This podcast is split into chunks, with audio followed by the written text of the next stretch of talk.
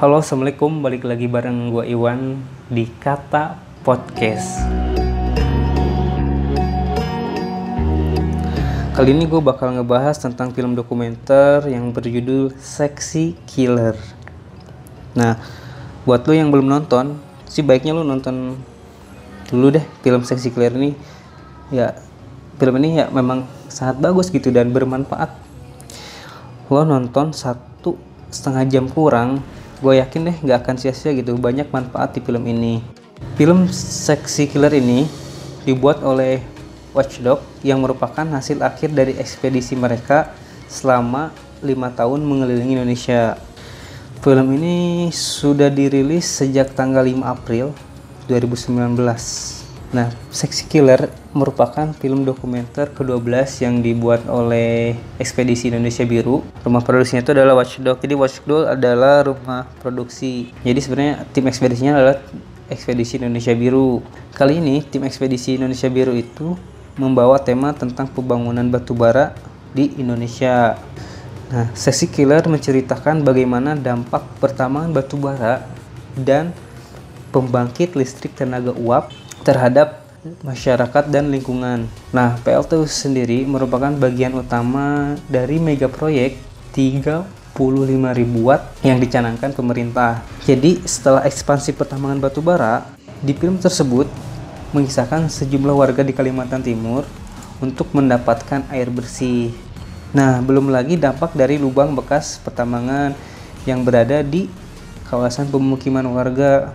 Nah, jadi di sekitar pemukiman itu banyak lubang-lubang tambang gitu yang memang seharusnya dari pihak pemerintah maupun perusahaan yang mereklamasi gitu atau enggak mengubur si kubangan-kubangan tambang tersebut. Di kuburan tersebut juga karena itu kan kawa, eh, dekat dengan kawasan penduduk walaupun sudah dipasang kayak seng pembatas gitu bahwa area ini berbahaya ya namanya anak kecil mungkin jadi di kuburan tersebut banyak korban anak kecil gue punya catatan sih dari 2019 sampai 2018 32 jiwa korban nih meninggal di kawasan tambang tersebut.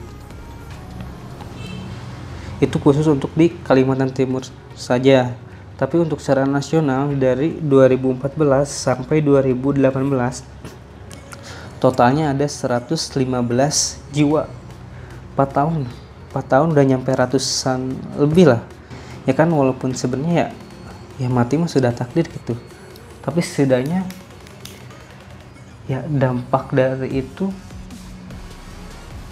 dari usia efek dari kubuhan itu ya menghasilkan ratusan korban jiwa gitu fakta lainnya yang diangkat dari film Seksi Clear ini adalah adalah proyek pembangunan pembangkit listrik tenaga uap jadi di PLTU di Kabupaten Batang Jawa Tengah warga Batang yang sebagian besarnya adalah nelayan dan petani sebenarnya mereka sudah berjuang gitu untuk menentang mega proyek tersebut gitu. Jadi warga Batang yang sebagian petani dan nelayan itu sudah menentang selama lima tahun gitu untuk pembangunan PLTU tersebut yang sebenarnya oleh aktivis-aktivis lingkungan jadi si proyek PLTU itu yang disebut sebagai proyek kotor Nah, jadi di PLTU tersebut ditemukan nih fakta-fakta baru. Jadi yang dibangun PLTU tersebut itu berada di kawasan konservasi konservasi konservasi. Nggak apa-apa lah salah dikit ya. Mungkin lu ngerti lah maksudnya. Nah, di lahan konservasi itu sebenarnya kaya akan ikan dan terumbu karang gitu. Setelah dibangun PLTU, ya dampaknya terutama terhadap laut ya karena kan ke PLTU tuh banyak kapal tongkang yang mengangkut batu bara nih dari Kalimantan ke Kabupaten Batang. Nah, tumpahan-tumpahan dari batu bara itu setidaknya mencemari mencemari ikan-ikan yang ada di laut ya. Ya pastilah ikan-ikan yang ada di laut. yang paling kontro kontroversial dari film ini adalah banyak peran para pejabat dan purnawirawan militer ataupun polisi khususnya di sektor pertambangan batu bara dan perkebunan kelapa sawit. Jadi mereka itu terlibat secara aktif gitu. Ada yang sebagai direksi, komisaris, pemilik saham dan lain sebagainya. Banyaklah. Jadi para pejabat tadi yang purnawirawan, purnawirawan militer dan polisi, mereka berperan secara aktif gitu dan mereka sebagai pejabat-pejabat tertinggi sebenarnya film ini disampaikan oleh Dandi Laksono dan kawan-kawan dari Wasdok ini yang gue tangkap ya bahwa para calon pemimpin seperti Joko Widodo, Prabowo Subianto, Sandiaga Uno, mereka itu memiliki kepentingan politik dan ekonomi yang sangat besar.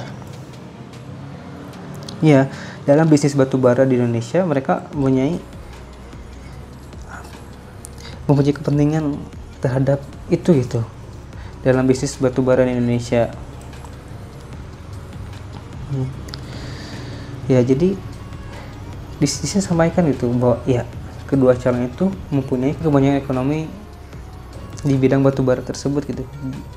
Karena yang tiga orang tadi itu punya kepentingan khusus karena mereka mempunyai saham-saham di batubara.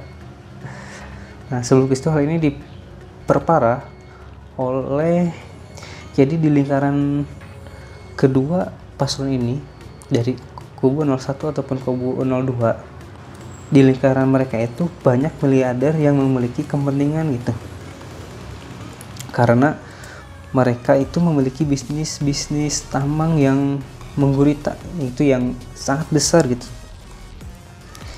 Jadi orang-orang di belakang kubu 01 kubu 02 itu banyak orang-orang yang punya kepentingan bisnis tambang yang besar.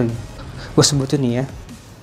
Di dalam seksi killer ini ditampilkan nama-nama di belakang. Ya maksudnya di lingkaran kedua orang kedua paslon tersebut nih nih di lingkaran kubu 01 terdapat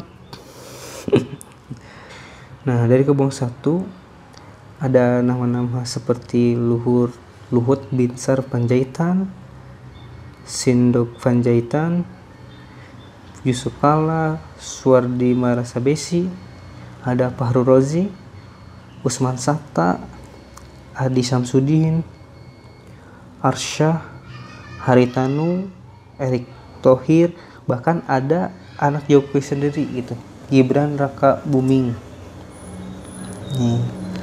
Nah untuk di kubu 02 ada Hasim Joyo Hadi Kusuma. Satu nama itu Hasim Hadi Kusuma. Terus ada Ferry Murshidan Baidan. Itu orang-orang yang ada keterlibatan di bisnis batu bara bisnis batu bara yang ada di Kalimantan.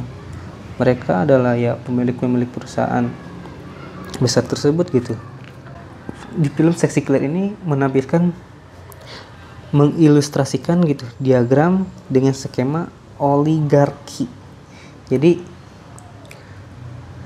di oligarki ini segelintir elit yang saling berhubungan kekuasaan jadi yang saling berhubungan kekuasaan dari kubu 01 maupun dari kubu 02 tapi kalau dari kepemilikan dengan sorry tapi kalau diperlihatkan dengan seksama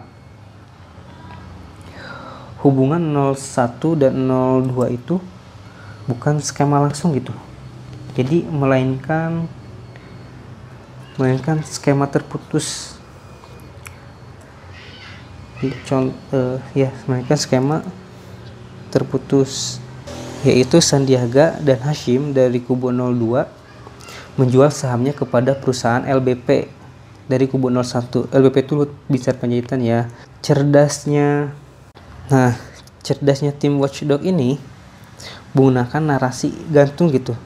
Bagaimana hubungan antara pengusaha-pengusaha tambang ini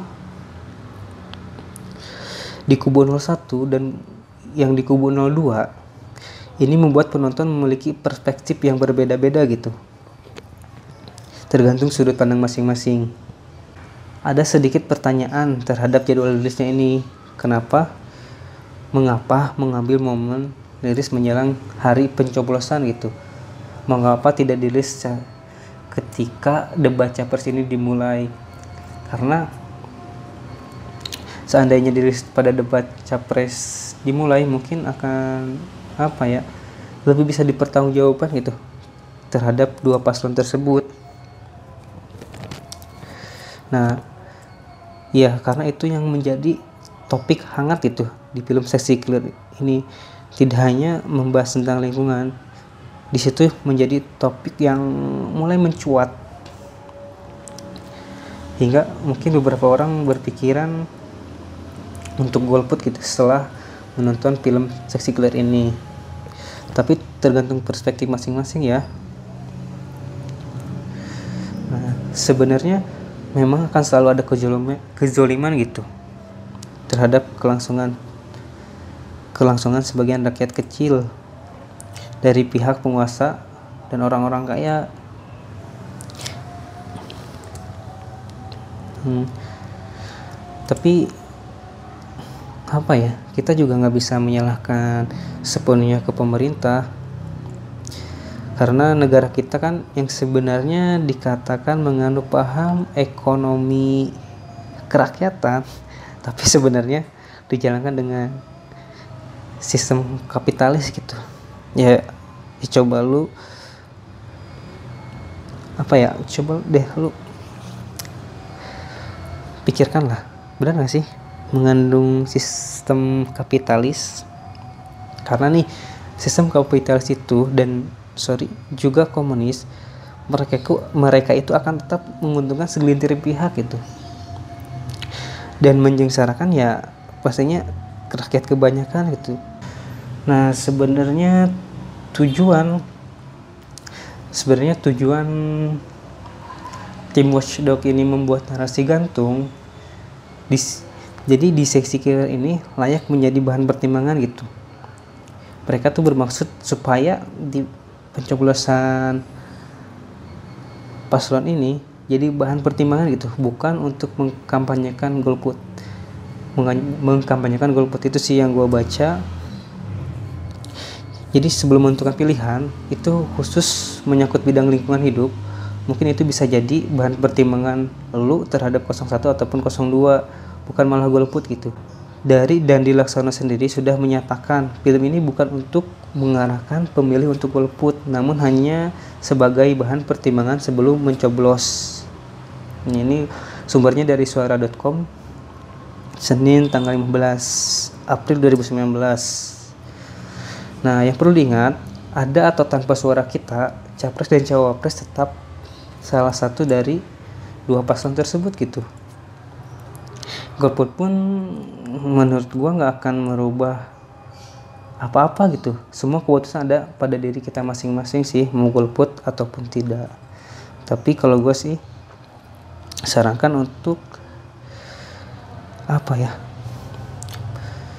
Gunakanlah suara hak suara lu gitu untuk Indonesia lebih baik karena berdua itu pilihan paling sampai di situ tentang pembahasan bukan pembahasan ya sebagian fakta dari film seksi dokumenter ini. Itu menurut pandangan gue setiap orang punya pandangan masing-masing. Kalaupun berbeda ya itu berarti pandangan lo gitu.